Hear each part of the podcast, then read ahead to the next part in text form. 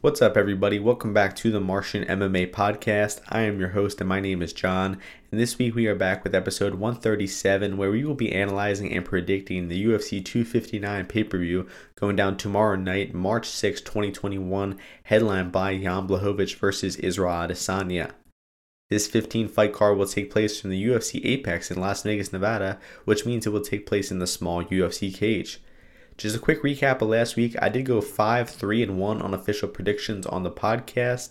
But if you listen to the podcast, I predicted Hernandez beating Moises. I predicted Mazo beating Davis. But I said the betting value was on the underdogs in both fights and advised betting on the underdogs there. So picks are on everything. Make sure you listen to who I'm saying the value side is. This is a betting podcast. It's not all about picks and predictions. It's about who the betting value is on and where the percentages lies. In terms of official track bets for the event, I did lose 1.4 units sadly, so hope to bounce back with this card this weekend. We got an incredible card, top to bottom. We got incredible prelims, amazing main card fights, three title fights. This is really one of the best UFC cards in the past few years on paper, so let's hope it delivers. There's a lot of great betting spots, and we're going to analyze all 15 fights here shortly. The first fight takes place in the bantamweight division. We have Mario Bautista as the minus 225 favorite to Trevin Jones, the plus 190 underdog. I think this line seems a bit wide. I agree with Bautista being the favorite. I'd say 65% is more accurate, and where it's at now, minus 225 is a little bit wide. I think this fight should be mostly a striking fight, and I do think Bautista is the better striker, but it's not by some gigantic margin where I see him just dominating the striking the entire time. Jones is a pretty bad defensive grappler. We've seen him get taken down a lot in his pre UFC fights, but Bautista isn't really one to hit offensive takedowns, so I expect this fight to stay on the feet. I expect a mildly close striking fight, but I do expect Bautista to be throwing and landing more. I really like Bautista's striking. He's got fun knees and elbows from the clinch. But at distance, at kicking range, I think it'll be close. I think Jones will be competing. He has some pretty sick, slick southpaw striking of his own. So I expect this one to be a close striking fight. I think it will go the distance, and I do expect Bautista to win the decision, but I'm not overly confident in him to where I'd recommend playing him at minus 200 or higher. So this is dog or pass to start, but I'm picking Bautista to win this one by decision. The next fight takes place in the lightweight division. We have Uros Medic as the minus 166 favorite to Aalon Cruz as the plus 146 underdog. I definitely think this line is wide. Cruz actually opened as the favorite. I think that's probably more appropriate. I think a pick'em line is more warranted here, but where it's at now, Medic at minus 166, it's a clear dog or pass situation. I think there's a lot of value on Cruz at that price as well. Medic has fought pretty bad competition. He's never fought past six minutes. He's shown bad takedown defense. He's shown bad ability off of his back. He's kind of content to laying guard, attempt submissions off of his back. And Medic is pretty reliant on knockouts and getting quick finishes, but he hasn't really fought anybody good though. So Medic is really unproven. He seems pretty one dimensional as a southpaw striker. I mean, he's got some decent southpaw striking, but he seems to rely on knockouts. He's unproven late in fights. His grappling is bad. I mean, there's so many red flags about Medic. There's no way I could be betting him, him here as a favorite. On the other side, we got Cruz, who was coming off of a knockout loss to Spike Carlyle. He didn't look good in that fight, but I think he's actually a better fighter than what he showed there, and he might be getting a bit disrespected in the lines because of that loss. If you go back and watch his contender series fight, you see that he actually has pretty good volume, good striking. He can go the full 15 minutes. He still has power in that third round as he knocked out his opponent in round three. He also can hit takedowns. He can get off of his back. He's got decent grappling. I think he's the better grappler of the two. So when this fight is in striking, I expect it to be very close. I think you have to favor Medic in round one, considering he has a lot of round one finishes. Cruz has looked a bit hittable in round one before. So I think you can favor Medic early, but if this fight gets out of round one and Cruz is able to survive that onslaught from Medic, I think that round two, round three really favors Cruz, and his cardio and experience advantage should take over later in the fight. We might even see it, see him hit takedowns and to capitalize on that terrible grappling of Medic. So I'm going to pick Cruz to weather the early storm here. I think he survives that round one. He doesn't get knocked out, and he's the fresher, more experienced fighter in rounds two and three. He's probably going to pour it on with a lot of volume and might even find a finish in those last two rounds uh, via TKO for Cruz. So I think I'll go with a round three TKO pick for Cruz. I think Cruz's money line has a lot of value, and I will end up with a bet tracked on Cruz. I'm just waiting to see when the right price is because it seems like Medic is still getting action, so you might as well wait till fight day, till fight night to lock in your bet on Cruz. So the pick for me is Cruz round three TKO here. The next fight takes place in the women's strawweight division. We have Amanda Lemos as the minus 240 favorite to Livinha Souza as the plus 205 underdog. This line seems about right. I'd probably say it's dog or pass though, because there have been a lot better times to bet Lemos. The time to bet her has likely passed, so it's probably dog or pass at this point. These women are kind of similar. They're both well rounded. I'd say Souza is actually the more proven of the two. She's got more experience. She's fought in Invicta. There's a lot more footage of her out there, but I think Lemos is the better fighter. She's much more athletic. I think she hits harder on the feet, and Souza's takedown defense is not good. She tends to get taken down and stuck on her back, play guard, and I think Lemos could hit takedowns and keep her on bottom if she wanted to. Lemos has pretty reliable wrestling, has some submissions of her own as well. And in the striking, Souza was really struggling with the striking of Ashley Yoder not that long ago. So I think Lemos should be landing the much cleaner strikes on the feet. And I favor Lemos everywhere. I think she's the better striker. I trust her more to hit takedowns and keep top position. So I see why people are coming in heavy on Lemos this week. I do favor her everywhere, and I think she should win a decision here pretty convincingly. So I guess it's dog or pass at this point, but I don't have much faith in Souza maybe looking at some Lemos uh, props or something like that. But I think Lemos should win this, win this one pretty comfortably. Uh, the pick is Lemos decision. The next fight takes place in the welterweight division. We have Sean Brady as the minus 207 favorite to Jake Matthews as the plus 177 underdog. This line seems a bit wide, but I don't have very strong opinions on this fight. I tweeted out last night that I think the goes to distance prop at minus 156 on FanDuel has a lot of value. That was at minus 185 on a lot of other books. So if you have access to FanDuel or Betfair, check out the goes to distance prop on this fight. Last time I checked, it was minus 156. I think that is value. I think this fight should go the distance at like 65 to 70%. I think if a finish happens, it's very likely going to be Brady getting a finish. Um, we could see Matthew score a knockout. He does have some pop at times, but I think this fight does go to decision more often than not. Brady has looked pretty promising in his UFC career. Matthews is definitely the more tested and experienced guy, but Brady looks like the more skilled fighter. He looks a lot more aggressive, and Brady looks like he's a pretty smart fighter as well. He got outstruck in round one versus Naurdiev, and he decided to switch up the game plan, hit takedowns, and outgrapple Naurdiev in the last two rounds. He realized that Christian Aguilera was a poor defensive grappler. He went in with a grapple heavy game plan there, and he hit takedowns and submitted Aguilera in the second round. So Sean Brady seems like an intelligent fighter. It seems like he has intelligent coaches behind him that study their opponents and realize their weaknesses and try to exploit those weaknesses. You can't really say the same about Jake Matthews, though. Matthews is kind of known for not really pushing a pace. He's kind of a decision machine. His last three or four wins have all come by decision over pretty bad fighters, if we're being honest, too.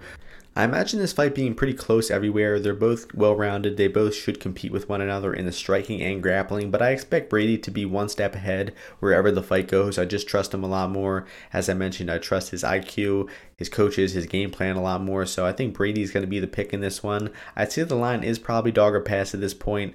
Not quite willing to lay that minus 200 chalk on Sean Brady over probably one of his tougher tests to date, too, in Matthews. So it's dog or pass, but the pick will be Brady decision.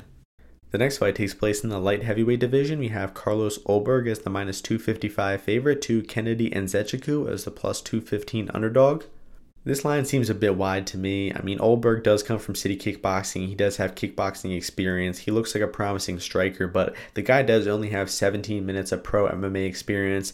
15 of those minutes are a low tempo kickboxing match against a terrible opponent. And then against Oliveira on the contender series, I don't think Ulberg looked that sharp. It seemed like Oliveira just charged at him recklessly with no defense, and Ulberg sat down on two punches and put him out. So it seems like Ulberg has good striking, but it's kind of hard to know where he's at in terms of his overall MMA game. It seems like he doesn't show that much aggression at times. He doesn't like to get into boxing range. He's kind of content to just stay on the outside, kick his opponents, and win a low tempo decision. So I think that could happen here, and that's why I advise passing on that minus 255 because if it's a low output decision and Ulberg really isn't showing much aggression, he's kind of looking to counterpunch, then I wouldn't want to be holding that minus 250 ticket. So I'd say it's Nzechukwu or pass at this current line. But then again, it's pretty hard to be confident in Nzechukwu. He is not a good fighter. He's a decent distance striker, but unless he's shown some major improvements in the past year and a half since he's last fought, I do not expect him to have much success here. I mean, maybe he can put out some volume and make this fight close if it is that low tempo kickboxing fight, as I mentioned. But Nzechukwu is not one to hit takedowns. He's not really good in the clinch. He's not super durable. He's very leg kickable. So I expect Ulberg to just stay on the outside light up and Nzechukwu's lead leg with inside leg kicks. This is an opposite stance matchup. We got Ulberg as the orthodox fighter and Nzechukwu as the southpaw fighter. And Darko Stosic had a lot of success with inside leg kicks as well when he wasn't kicking Nzechukwu in the balls. So I think that Ulberg should light up that inside leg. And if he shows any aggression, he should be able to land some punches and probably put Nzechukwu out of there. But I'm not expecting a very good performance from Ulberg. I think he just plays it cautious and picks apart Nzechukwu on the outside to a decision. In terms of bets for this fight, I think the overs are pretty good here. The starts round props, the over one and a half goes the distance. Those probably have the most value. I don't see much value left in the money lines here. If you like Nzechukwu, I'd probably just play him by decision, but because I can't see him winning any other way. Tough fight to bet overall, though. Don't see much I like here, but the pick is going to be Ulberg by decision. The next fight takes place in the flyweight division. We have Tim Elliott at minus 110, and we have Jordan Espinosa at minus 110. This fight is a dead even pick 'em, and the odds are about right here. I'd say Espinosa is the better striker. He has the more power of the two, more likely to rock his opponent on the feet, but his volume is kind of inconsistent at times. He kind of looks for that power shot, and Elliott on the feet pumps out a lot of volume. He kind of walks forward and is very hittable on the feet, but he puts out a lot of volume, and he's sometimes able to win close fights by just pushing his opponents backwards, throwing a lot of volume at his opponents, even if he's the one eating the harder shots on the feet, like the exact outcome that just happened in that Benoit fight. I thought Benoit was landing the harder shots, but because he was moving backwards the entire time and because Elliott was throwing two, three times the amount of attempted strikes, the judges gave that fight to Elliott. In terms of grappling for this fight, Elliott is definitely the better grappler of the two. Espinosa has his problems with getting taken down, doesn't look too good off of his back, and has been submitted before. Meanwhile, Elliott does attempt a lot of takedowns. He has good submissions, very good scrambles and transitions, but he's not really known for his top control. He's not the type of guy to take you down, hold you down, and go through a process to get a submission. He's the type to take you down, to let you stand up, and to try to chase a submission in a transition or something like that. So Elliott's a very fun fighter to watch. He's got a crazy style. He walks forward, he eats punches on the feet, but he's looking to close distance to hit that takedown and to try to submit you on the floor. And I think he has a good chance at finding a submission here. Espinosa does not look good off of his back, and I think we could see Elliott find a submission somewhere along this fight. Another prop for this fight is the Espinosa knockout prop at plus 750. As I mentioned, Elliott marches forward, doesn't have the best defense, and Espinosa is definitely the harder hitter of the two. He has hit knockdowns on the contender series a few times, so I think it's definitely possible we see either guy finish here. An Espinosa knockout or an Elliott submission is on the table. I'd still say this fight goes the distance more often than not, and it could be anybody's decision there. But considering I think that Elliott has the better cardio of the two, he did kind of gas out in that Roy Royval fight, but he's had pretty historically good cardio.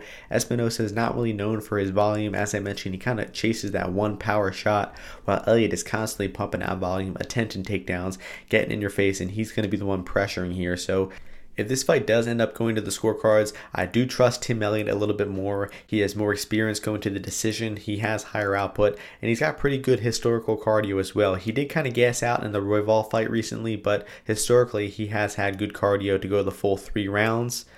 I'm going to slightly side with Tim Elliott here. I think he should maybe be a slight favorite, maybe minus 130 or something like that, because I think he's got more ways to win the fight. I slightly favor him if it goes to the scorecards, and I think that Elliott finding a submission is more likely than Espinosa finding a knockout. So I'm going to slightly side with Tim Elliott here. It's not a super confident bet. Tim Elliott has been looking a little shaky lately and it is a pick 'em for a reason. It's going to be a really close fight. So I'm slightly siding with Tim Elliott here, but in terms of bets, I don't have any strong convictions here. I guess Elliott is the side, and as I mentioned, those props, those Elliott submission and Espinosa knockout props have value. So once again, let's go with Elliott decision as the official pick.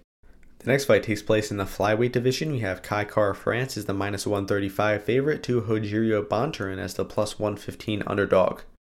I think this line is pretty accurate where it's at now. I agree with Kai Kara-France being a slight favorite, but I expect this fight to be close everywhere. I think France has been pretty disappointing in his UFC career. He can beat the lower level flyweights, but when he faces a step up in competition, he tends to struggle, and he's really lost to the three good flyweights that he's fought. In the striking here, both guys are pretty bad defensively, so I could see either guy outstriking one another, possibly rocking each other as well, because we have seen both guys rocked and dropped before. Kai Kara-France got dropped in his last fight versus Roy Royval. We saw Bontorin hurt on the contender series. So realistically, either guy could touch the chin of one another and hurt their opponents. But overall, I'd say Kai Kara-France is the better technical striker of the two. I just don't like his output and his aggression. I think he could throw a lot more output. He can be more aggressive in his fights, but he kind of is content to just have medium output when I think he really needs to turn up that volume. The same cannot be said about Bontorin. When Bontorin is striking, he's aggressive, he comes forward, he throws power in his punches. He's not the most technical, he kind of has bad defense, and he's open for counters when coming in, but he swings hard, he's aggressive, and he's powerful on the feet. So I think that alone could give Kai Kara-France troubles. In terms of grappling for this fight, I do think that Bontorin is the better grappler. I think he's a little bit better offensively and defensively. I've seen better takedown defense from Bontorin, so I think it's very unlikely that Kai Kara-France hits offensive takedowns here. And I think if anybody is hitting takedowns here, it is definitely more likely to be Rogerio Bontorin. I don't really love his top game, but he does have some submission ability. Most of his MMA wins have come by submission, so Bontorin definitely should be looking to get this fight to the floor if it's not going his way on the feet. No matter where this fight goes, either striking or grappling, I expect it to be close and competitive. I think we'll have some back and forth exchanges. There will be momentum swings. So I see it being a close decision type of fight. And considering I have some problems with Kai Kara-France's aggression, his output, I think Bontorin is the more aggressive, the better athlete of the two, and probably the better grappler as well. I'm going to advise passing on Kai Kara-France. In terms of an official pick, I guess I will go with Kai Kara-France by decision, but it's not a confident pick at all. In terms of best for this fight, I think it is dog or pass. I don't really love the money line value on Bontorin because I do think the line is about right. I think Kai Kara-France deserves a slight favorite here. 55% seems right, but I would not be shocked at Bontorin pulling off this upset. So it's a tough fight to bet. Guess I'm going to be picking Kai Kara-France decision as my official pick. I just think he has a little bit more upside here. Like I think if a fighter is winning this fight clearly, I think it'll probably be Kai Kara-France, while Bontorin probably scraping away a close decision is his best outcome. So I understand why the line is close. The line is pretty accurate where it's at now. And I'm going to advise dog or pass, but it's a really close fight. I'm going to go with Kai Kara-France by decision, and it should be a fun fight. The next fight takes place in the flyweight division. We have Askar Askarov as the minus 133 favorite to Joe Benavidez as the plus 113 underdog. I think this line is pretty wide, and I actually tweeted about this a few days ago. I consider Askarov to be primarily a grappler. He's got some decent striking, but grappling is definitely his best skill, and if your best skill is grappling and you're fighting Joseph Benavidez, it's very hard to pick that fighter to win because Benavidez is one of the best defensive grapplers of all time. He has incredible takedown defense, great scrambling abilities. He actually ends up on top position of a lot of the times he attempts getting taken down. And these are against some of the best grapplers in the flyweight division. Dustin Ortiz, Joseph Benavidez. You saw how he dealt with that scramble, that armbar attempt from Figueiredo. I mean, Benavidez is an amazing defensive grappler. He's extremely hard to hold down, very hard to submit. And considering that I think Askarov kind of needs to hit takedowns to win here, it's hard for me to cap him a favorite. It's hard for me to pick him. Now, striking in this fight, it should be competitive. There are some questions around Joseph Benavidez' durability. Of course, he did eat a lot of damage in those Figueiredo fights. But if you go back to 2019, when Benavidez fought Formiga, his striking still looked sharp in that fight. He had power. He hurt Formiga. He knocked him out with a head kick and punches in that fight. And I think that Benavidez is the better striker of the two. He has that weird style where he kind of leans with his head and he is susceptible to getting hit with punches. But Askarov is not a big hitter. He doesn't have the most power. And even though there are questions around Benavidez' durability, I think that he should be fine in this matchup. He's not going to get hurt or knocked out by Askarov, in my opinion. So the striking could be close, but I do give Joseph Benavidez a striking advantage. I think he hits much harder of the two. He's the more layered striker, and if the fight stays on the feet for long periods of time, I do think we see Benavidez win the striking exchanges. And if Askarov attempts takedowns, I don't think he's successful. I think Benavidez will scramble. He'll end up on top. He won't be in bad positions. So I'm trusting Benavidez here. I think he's the better striker, and I think he has the defensive grappling to stop the offensive grappling of Askarov here. So I'm expecting a close fight, and unless unless Joe Benavidez is really declined, he's kind of approaching the shot years of his career. I think he wins this fight. And considering that I think that Benavidez looked amazing in 2019, and he's only really lost to the champion, Figueiredo, who we know is an incredible fighter with immense power in his hands, I'm not ready to write off Benavidez yet, and I think he wins this fight. I could even see a knockout from Benavidez, but I'll go with decision as my official prediction. Joe Benavidez decision, and I do have an official track bet on this fight 1.25 units at plus 114 odds. That is still available. There are some plus 110s, plus 115s around there. So make sure he shot for the best price. And I think that Benavidez, one of the best fighters ever, probably top 25, top 30 fighters ever. You're getting him at plus money against Askarov. I'm, I'm down to take that price all day. So I like Benavidez here, and I'm picking him to win by decision. The next fight takes place in the bantamweight division. We have Song Yadong, who is the minus 155 favorite, to Kyler Phillips as the plus 135 underdog. This line seems about right to me. Phillips has come into the UFC pretty recently. He's made some waves, he's got some attention, but I think that there's a lot of recency bias going into this line. I think that Song could possibly be a bigger favorite here, especially considering that I do favor Song in round one. Round one typically is his best round. Song kind of has some issues with slowing down later in the fight. Song has had two really close decisions in his past few fights. The Cody Stamann fight, which was a draw, even though he probably should have lost that fight, and the Marlon Vera fight, which I scored for Vera. I gave Vera rounds two and three, and Song really had trouble with the pressure, the non-stop striking output of Vera in that fight. Song is most comfortable at boxing range. He has solid boxing. He's got good power in his hands, but when you get him on the back foot, when you crowd him with volume and pressure, he kind of starts to get uncomfortable and he struggled with Vera in that fight. Vera did a great job in mixing up his offense with his punches, his kicks, knees, elbows, clinch attacks. I mean, he was really throwing the whole arsenal at Song there and was really troubling Song later in that fight. And I think we could see similar success from Phillips here. He has shown good striking. He has shown that varied offense I was talking about where he mixes up his strikes very well. So it's possible that we see Phillips early that weather that early storm and in rounds two and three he might be the fresher fighter pressuring Song, putting him on the back foot, and putting up a lot of volume to outstrike Song. But I'm not quite ready to trust Phillips with that game plan yet. We haven't seen him outstrike that many good opponents to where I'm comfortable putting Phillips in that category, in the same category as Marlon Vera. So I'm not quite ready to think that Phillips does that here. In terms of grappling for this fight, I'd say that Phillips is the better grappler of the two. We have seen him attempt a good amount of takedowns, go for back takes, show some decent top control. So I would say that Phillips is the slightly better grappler of the two, but Song is not a bad grappler. He has decent takedown defense. He did get taken down by uh, Cody Stamann a lot. He got taken down a few times by Vera, even though he popped back up to his feet pretty quickly. But Song can be taken down, and I think that we probably will see Phillips look to hit takedowns because I think that Song will be landing the better strikes in the feed. He could be hurting Phillips with punches, and I think we could see Phillips look to level change and get his grappling going in this fight.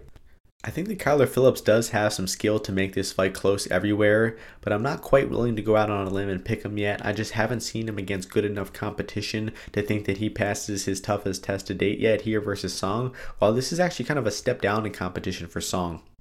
I expect Song to be landing the cleaner shots in the feet and winning the striking exchanges here, especially early on in the fight.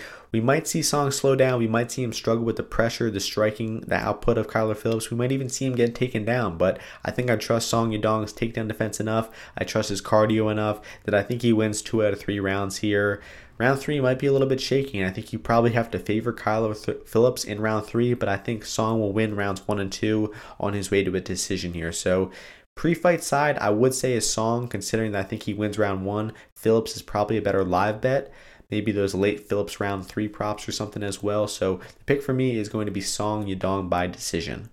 The next fight takes place in the bantamweight division. We have Casey Kenny as the minus 139 favorite to Dominick Cruz as the plus 119 underdog. I'd say this line is dog or pass where it's at now. As I mentioned earlier with Benavidez, you're getting one of the best fighters ever at plus money. I think I think Cruz is actually higher on the list of best fighters ever. He's probably in like the 15 to 20 range. So you're getting one of the best fighters of all time at plus money against Casey Kenny, a guy who was on LFA shows just a few years ago. That's a bit of an oversimplified version of the fight, though, because Casey Kenny is a very good fighter, in my opinion, very well rounded, great striker, He's a good defensive grappler, not the best takedown defense, but he has scrambling ability. He's hard to submit. He has ability to get off of his back. I definitely think Casey Kenny's defensive grappling will come into play in this fight because I do expect Cruz to attempt some takedowns. Cruz hasn't hit many takedowns in his past few fights, but throughout most of his career, he is a pretty consistent wrestler with good wrestling technique. I don't really trust his top position time too much. I don't think he'll keep Casey Kenny down on the mat for very long, but I think those takedowns will be there. He might be able to hit some takedowns to swing close rounds, and that's definitely something you got to be aware about in this matchup. The striking between these two will be very competitive. We'll have Cruz with that patented style, that in and out movement, switching stances, primarily boxing, while we'll have Casey Kenny of a more stagnant stance. Uh, He is a southpaw. He has very good kicks, very hard leg kicks, body kicks, and he even has some counterpunching ability too. So I expect the striking exchanges to be really competitive here. And when predicting this fight, I think it really comes down to how shot you think Dom Cruz is.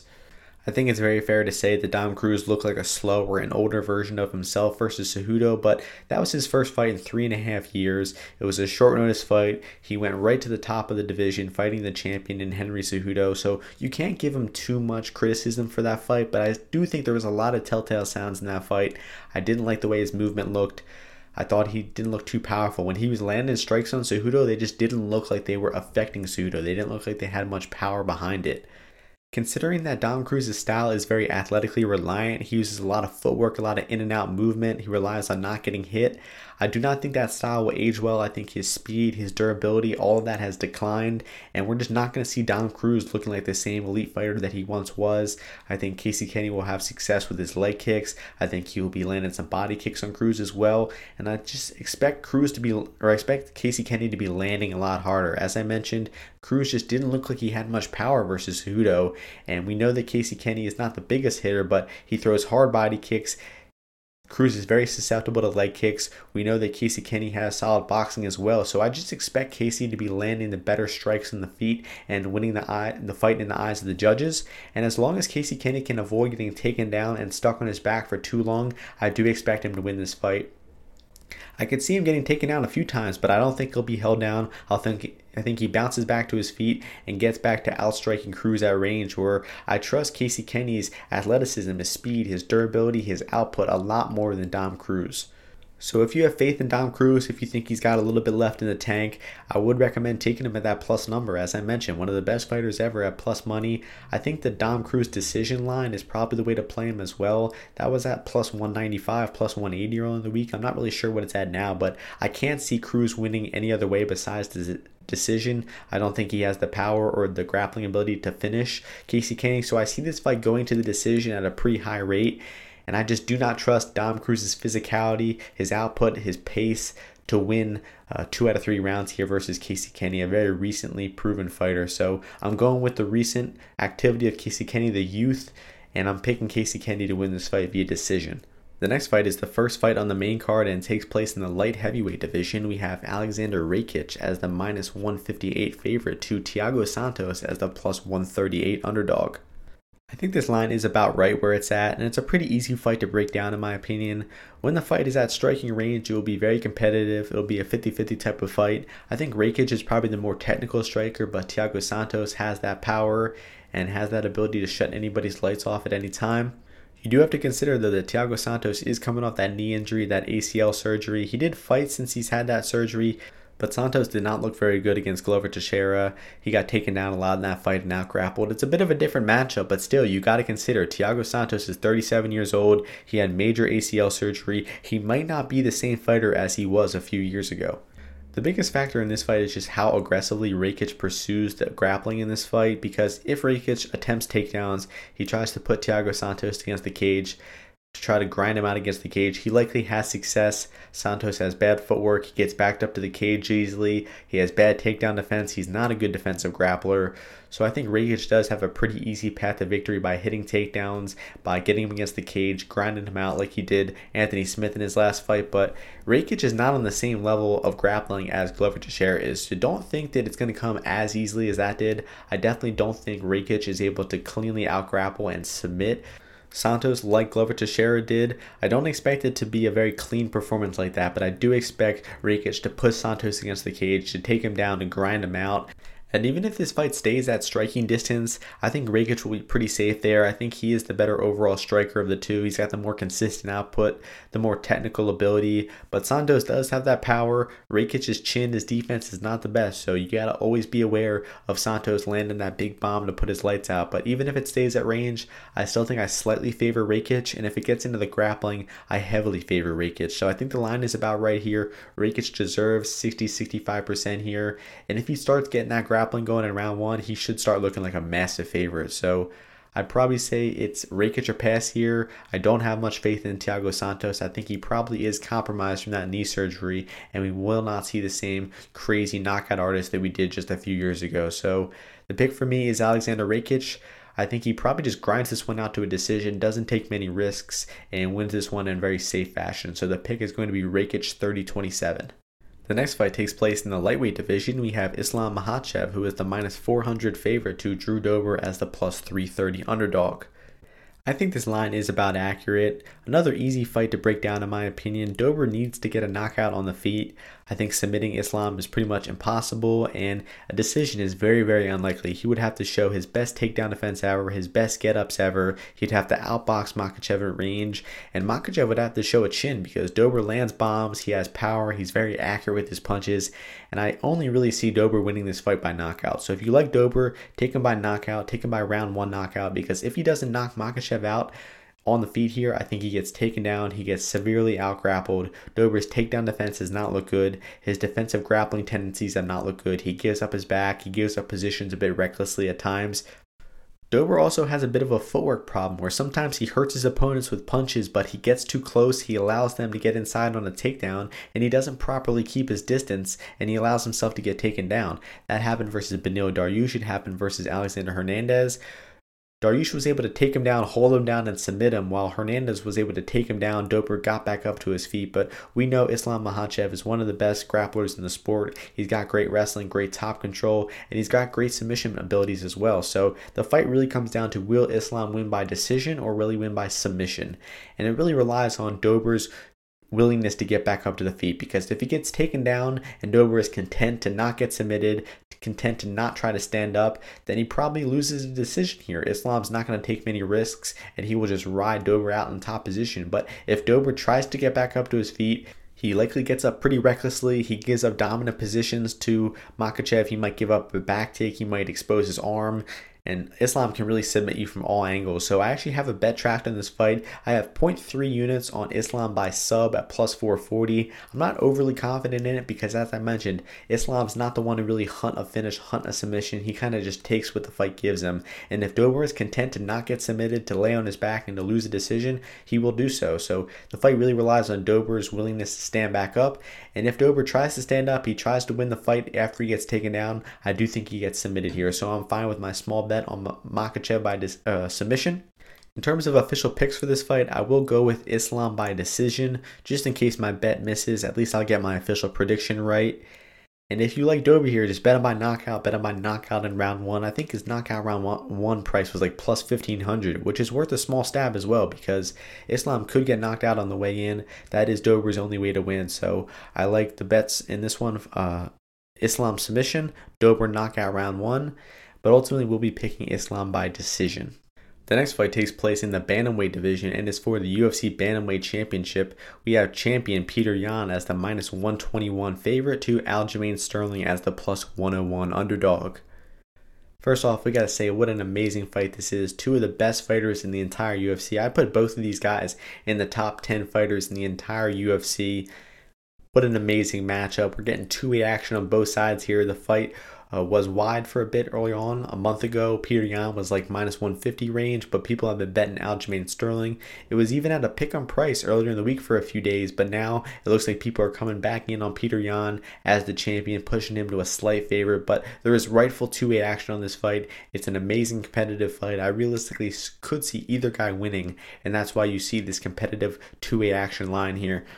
I can honestly talk about this fight for a long time, but I'll try to keep it as quick as I can. But it deserves a lot of analysis because it is so competitive and just such an awesome fight overall. Cannot wait for this fight. But in the striking between these two, it is true that Aljamain Sterling does seem to throw more strikes than Peter Yan. I'm seeing a lot of people thinking that Aljamain Sterling is going to outstrike Peter Yan, considering he has the higher output. Considering that Aljamain did, did just outstrike Jimmy Rivera, Pedro Munhoz, two very good fighters. I think people are very high on Aljamain striking right now. But in my opinion, Peter Yan is the better overall striker. Peter Yan is much more layered. I think he's better at a lot of different ranges. I think he's the better clinch striker. I think he's better in the pocket. I think he's got the better boxing of the two. And most of Aljamain's striking success comes on the outside, comes at kicking range when he can use his long range, his reach, his front kicks, his jab. And I just do not see the fight really taking place at that range for very long. Yan's going to be crowding him. He's going to be pressuring him. He's going to be trying to get the fight in that boxing range and that clinch range where Yan does have advantages. And I just do not trust Aljamain Sterling's ring craft, his footwork, his striking to be able to keep it at his range. I think the better striker, the better pressure fighter in Peter Yan finally gets the fight into his range and starts winning the striking exchanges. I could see Aljamain having some success, winning some minutes with his output, especially in those early rounds when Yan kind of likes to take his time warming up, make reads. We could see Aljamain Sterling have early success, win a few minutes, maybe even a round or two by just being the more active striker in the first two rounds. But as the fight goes on, Yan will start making more reads. He will start figuring Aljamain Sterling out. I think Yan is the much more adaptable fighter of the two.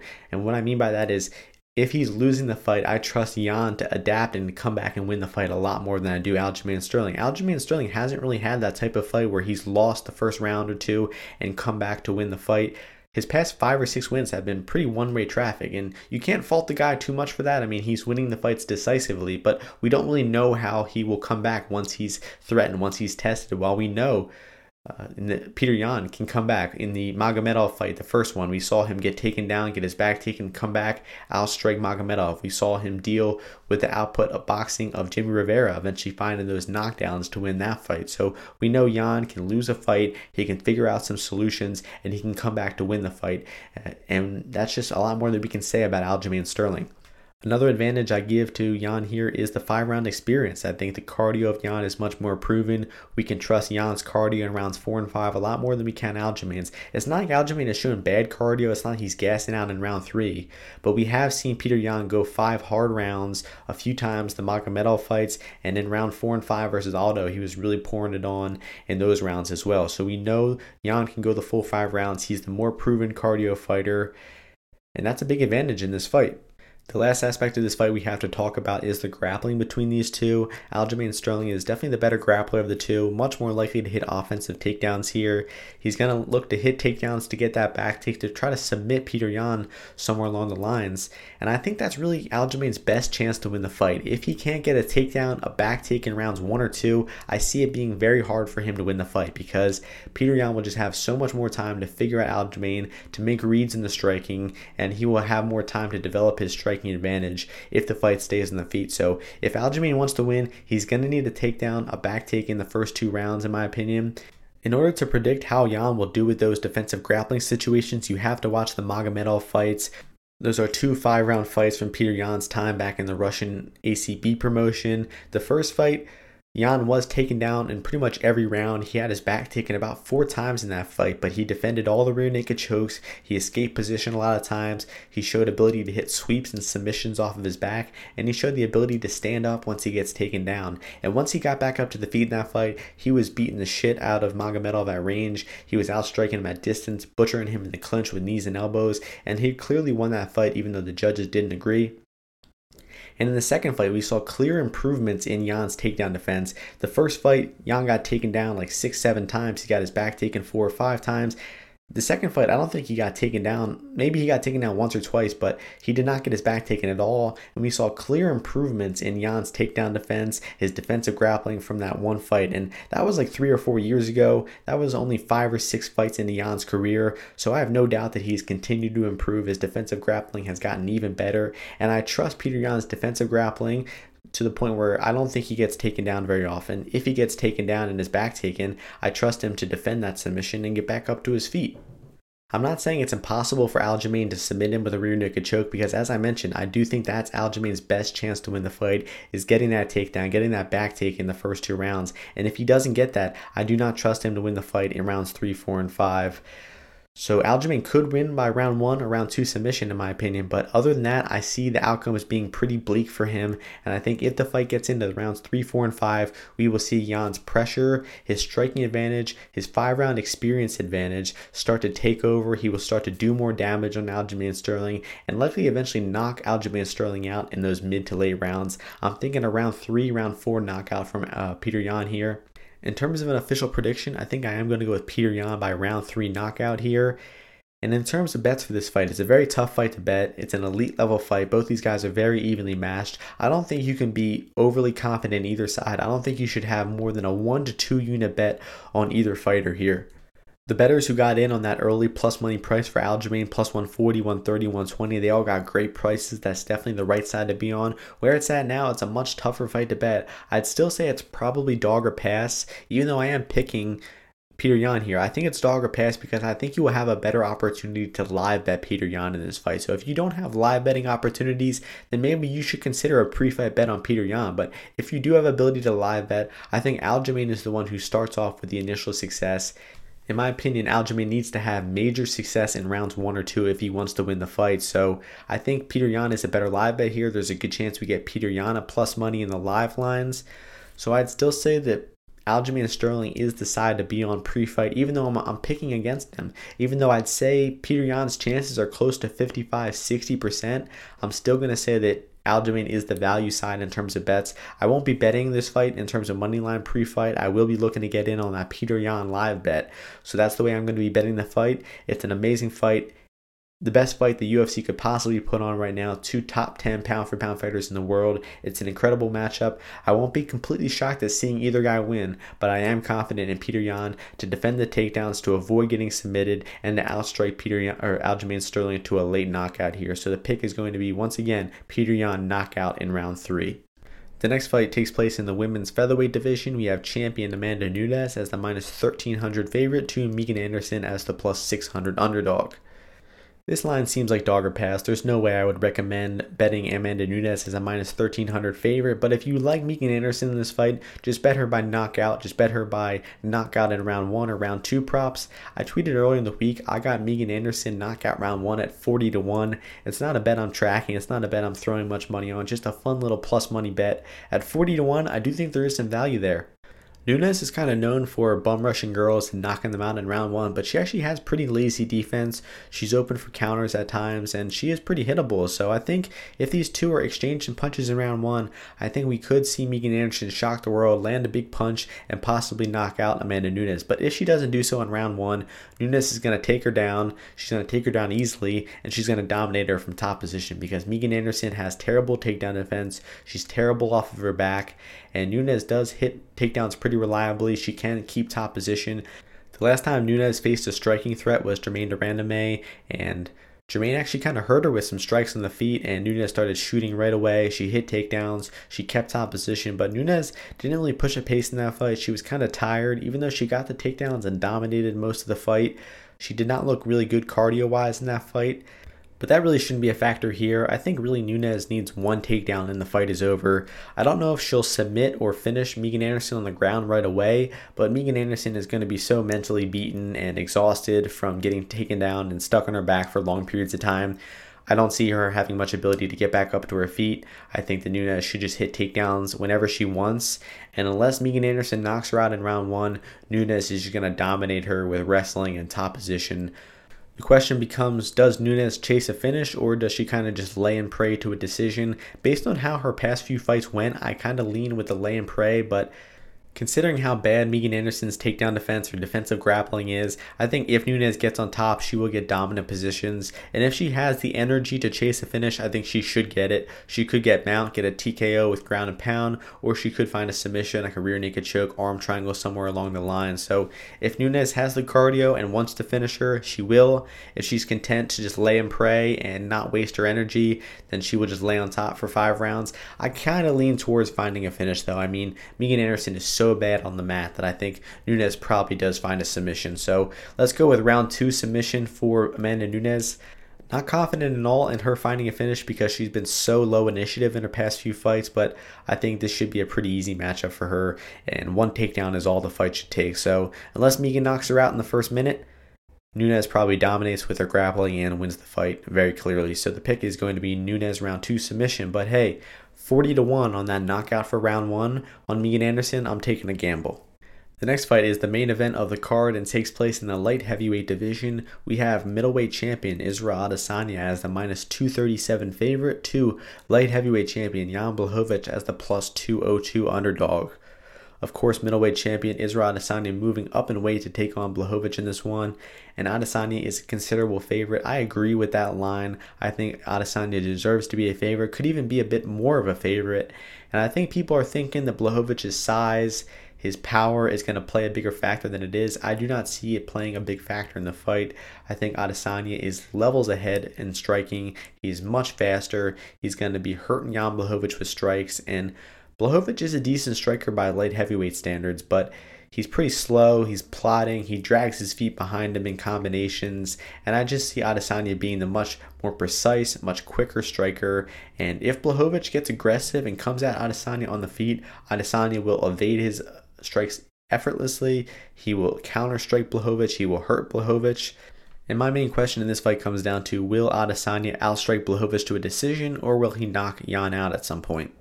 Blachowicz is definitely the better grappler of the two, but I just do not trust his wrestling enough to get inside on Adesanya and to take him down. Adesanya's takedown defense is constantly improving, and really his footwork and his striking is his biggest takedown defense because he doesn't even let his opponents get close to him because his distance management, his striking is so good. So if Jan attempts takedowns, I think he gets countered hard coming in. He gets those takedown attempts stuffed. We might see some cage pushing, some stalling against the cage at times like we do in the Blachowicz fights, but I don't expect expect it to last there for long. Adesanya should get back to distance and get back to doing what he does best, and that's outstriking his opponents. Adesanya is the best striker in the UFC by a wide margin, and I think he proves in doing so here. I don't like using this term often, but I think it's appropriate for this fight. I really do think Jan only has a puncher's chance to win the fight. He needs to land that miracle power punch on Adesanya, catch Adesanya off guard, and to knock Izzy out because I don't trust Blachowicz's wrestling enough to get the fight to the floor. I don't think that he can outclinch and stall Adesanya against the cage to win a decision. So I see him needing a knockout to win the fight if he wants to win. And considering that Adesanya is the better striker, He's much quicker. He's fought in big, powerful hitters in his kickboxing career. Blachowicz is going to be nothing new to him. It's just going to be another stiff old man that he has to outstrike. And I think Adesanya does it with style and probably finds a knockout at some point. And I think it'll be pretty early, honestly. I think it'll be the second or third round. Blachowicz will get aggressive with that long string of blitzes that he likes to do. He gets countered hard and he gets put out. So the pick for me is going to be Adesanya round three TKO. I think there's a small chance this fight could develop into kind of a staring match, kind of similar to how Adesanya's fight against Yoel Romero went, but I expect Blachowicz to eventually blitz with the combination and eventually get countered and knocked out, similar to how he did versus Thiago Santos not that long ago. So the pick for me is Adesanya knockout. I don't think the fight will be very competitive. I think it'll be pretty one sided for Adesanya. And in terms of matchmaking, I actually hate this fight. Adesanya has never fought a light heavyweight before, and he's just given the double champ uh, jump to the front of the line. Meanwhile, Glover Teixeira is on a five fight win streak, four wins in the top 10. He deserves to be the number one challenger. He deserves to be fighting for the belt. But unfortunately, the UFC makes another stupid business decision and gives uh, Adesanya this chance for a double dip. So whatever, won't spend too much time complaining about that. We got an amazing card, amazing prelims, great main card fights, three title fights. It should be an amazing card. And I already have some best track for this fight. I will track a few more before tomorrow night. And make sure you check my official Bet MMA tips page to see all my official bets. So thank you all for listening. Hope you all enjoy the fights. Hope you all win some bets. And I will see you before the next UFC event next week. Peace.